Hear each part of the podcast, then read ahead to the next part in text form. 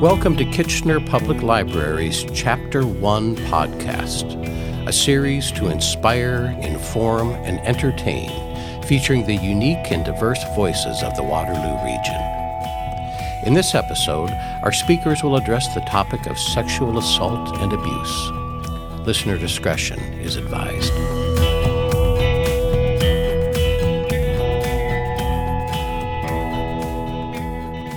Hello, I'm Elizabeth Heald, President and CEO of the Kitchener Waterloo Community Foundation.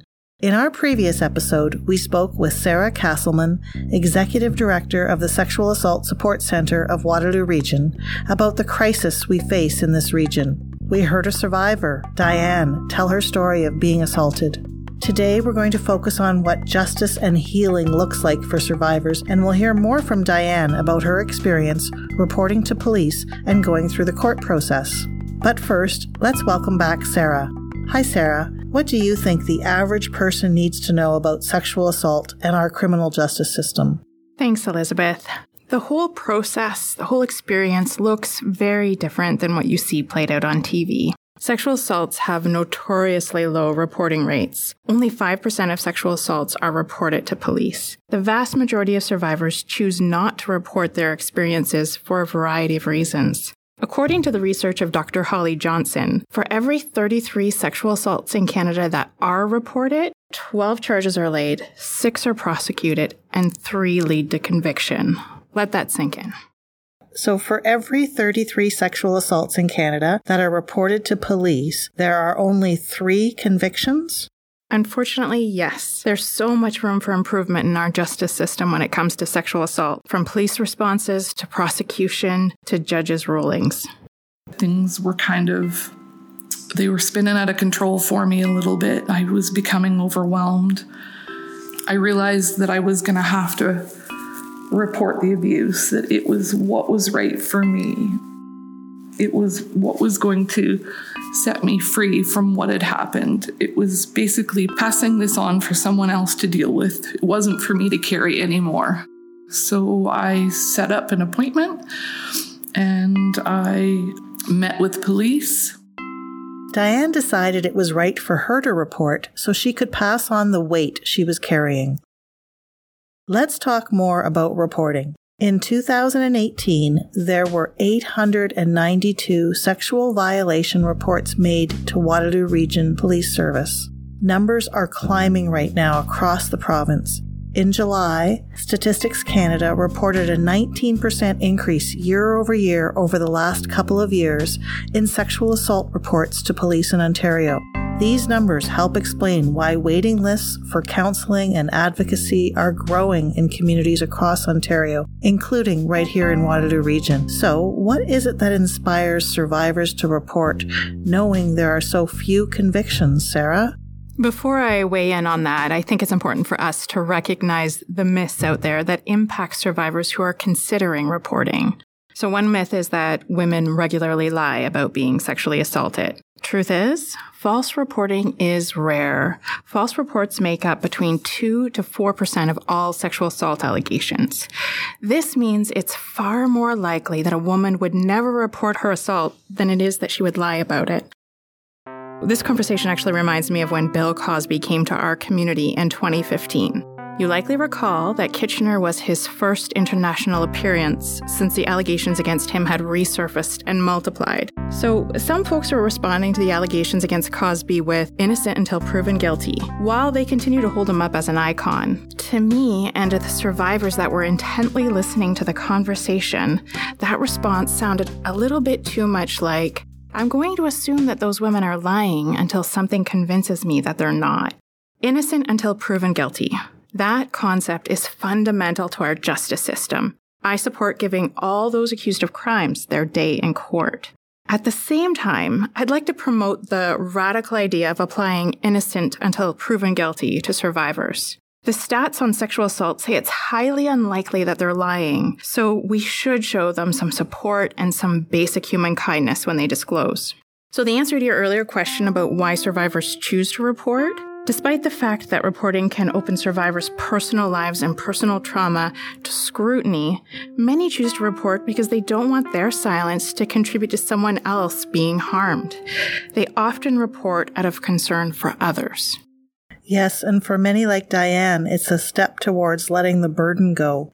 Dianne actually experienced sexual abuse by two different offenders in her childhood, which, sadly, isn't uncommon her mother's husband, and then an uncle. She chose to report both men to the police. This is an account of her experience reporting her uncle's abuse.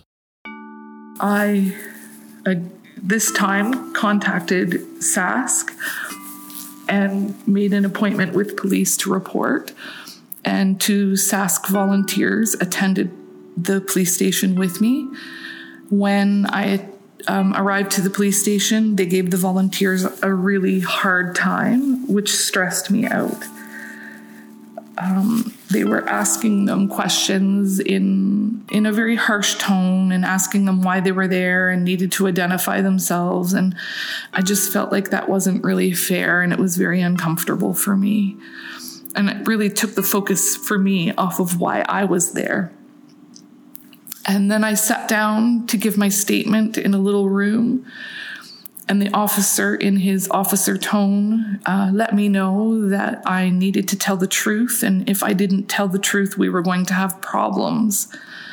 And that created quite a bit of panic in me. And I wanted to run because I didn't understand why the victim would be told to tell the truth. I didn't understand why he didn't understand how much courage it took to come forward and talk about how someone had violated me.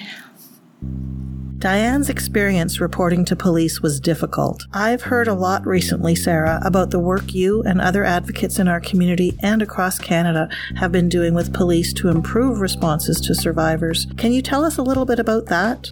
Yes, a major Globe and Mail investigative series into police reported sexual assaults in 2017 exposed a troubling situation. It revealed that 19.4% of sexual assault reports across Canada were being classified as unfounded. So that means, in the opinion of police, a crime was neither attempted nor occurred. So in Waterloo Region, our stats were even higher. 27% of sexual assault cases were being labeled unfounded. Due to the public pressure from this reporting, many police forces began reviewing their past sexual assault files, and I was invited, along with a few other advocates from our community, to audit local sexual assault cases labeled unfounded. Our team made a number of recommendations to police on how to begin to improve processes locally. I know that the chief of police has been working to live out those recommendations, but this type of systemic change takes time. Overall, the most promising practice that's just emerged is to have survivor advocates such as ourselves review investigations on a regular basis and provide police with feedback. In particular, reviewers look for evidence of gender bias in police investigations. And while much of the attention as of late has been on police responses to sexual assault, we can't forget that the prosecution of sexual assaults is an important part of the equation. The Crown needs to understand and have expertise in sexual assault trials, and judges need to be informed on the issues. I was forced to testify in front of a room full of my aunts and uncles who were there to support the person who had assaulted me as a very small child when I sat down in the courtroom, his wife had said, You're going down. I didn't really understand what that meant. I didn't understand why he had so many supporters. At some point in the trial, or sometime before the trial started, they had decided to remove my one support person so SASC had to, on very short notice, come up with a different plan and, and provide me with a different support person so that I could testify feeling safely. After I testified, the judge, um, be, before it was time for him to bring down a verdict, had um, quite a lengthy address for the courtroom, and he said that he found me to be believable. And then he, in the next breath, acquitted um, my uncle of all charges. And so I was left to wonder how I am a believable person and he was acquitted. It didn't make sense. But I accepted that verdict because I expected that verdict. it isn't often that historical cases are found guilty, and I knew that going in. This is the piece that the general public doesn't always understand. Our criminal justice system says that guilt needs to be determined beyond a reasonable doubt. In many sexual assault trials, if the case was determined on a balance of probabilities, we'd see so many more guilty verdicts. Now, I'm not advocating that we have a system built on a balance of probabilities. What I'm saying is, in our justice system, a not guilty verdict certainly doesn't mean that someone's been found innocent. Imagine how it feels for survivors when people interpret a trial that way. Going to court as a survivor is an incredibly brave and difficult thing to do. In fact, the thought of it prevents many from coming forward. Not only do you have to face the person who assaulted you, but so much of your life and your personal trauma is on display. Your character and credibility are questioned. The process can be re traumatizing for survivors, especially without the right supports. I can only imagine what a comfort it is for survivors to have your team, Sara, stand with them through this process. I think that's one of the best things about a community based sexual assault support center. Staff and volunteers are there to walk alongside survivors and support them with their choices. Sometimes the journey is counseling, and sometimes it's a longer, more complicated process that involves the hospital, the police, the courts, and various other systems. It's amazing how resilient survivors can be with the right support. If I hadn't have accepted, if I hadn't have reached out and got help as soon as, as I, I needed, you know, if I hadn't have reached out that day, I can't imagine where I'd been because living on autopilot was not working. So much has changed in my life, including how I am and how I respond to people and how I even treat myself um, I feel very fortunate that I not only you know reached out but that I continued to reach out for help. And that when other people believed in me for the first time ever that I accepted I accepted that care from them. I'm not ashamed. I feel like um, the shame uh, isn't for me to carry that the person that needs to feel shame is the person that perpetrated the crime, not the person who experienced the crime. And I feel like anybody that disagrees with that, that's a reflection of them and their values, not a reflection of me and my values. And so I feel like I can honestly say I do not carry any shame for what happened to me. I um, I don't carry any guilt for how I handled the situation. I did the best I could with what I had.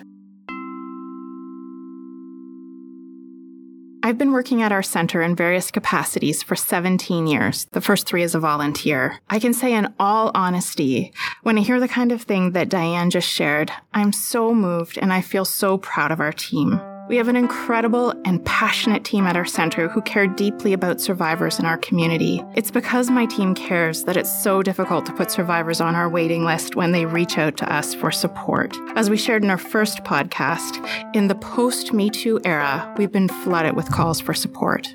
And that's exactly why we're doing this podcast. Please visit www.sascwr.org to learn how you can make a difference. Survivors languishing on waitlists is not okay. The idea that there is no money to either end violence or support those impacted by it should be challenged. There is money when something is a priority for an individual, a community, a province, or a nation. There is so much to be done and so much that you as an individual can do. Become a monthly donor, establish an endowment fund with Kitchener Waterloo Community Foundation, and have the grants go in perpetuity to charities doing this work. Talk to our politicians, work to amplify the voice of your community based sexual assault support center, and help us make all residents of Waterloo Region understand this issue and take action. In our first two episodes, we explored the cultural shift we've experienced and how more survivors are reaching out for support than ever before. We also talked about the unique and critical role that community based sexual assault support centers play in supporting survivors through their healing journey. In our next episode, we will discuss prevention and upstream solutions, an important component of the work at the Sexual Assault Support Center in Waterloo Region. It's going to be an uplifting conversation because we're approaching this work in innovative ways here in Waterloo Region. This is Elizabeth Heald from the Kitchener Waterloo Community Foundation, speaking today with Sara Casselman of the Sexual Assault Support Center of Waterloo Region. Thank you so much for listening. You've been listening to Chapter 1, the podcast series of the Kitchener Public Library. Join us next time for the unique and diverse voices of the Waterloo region.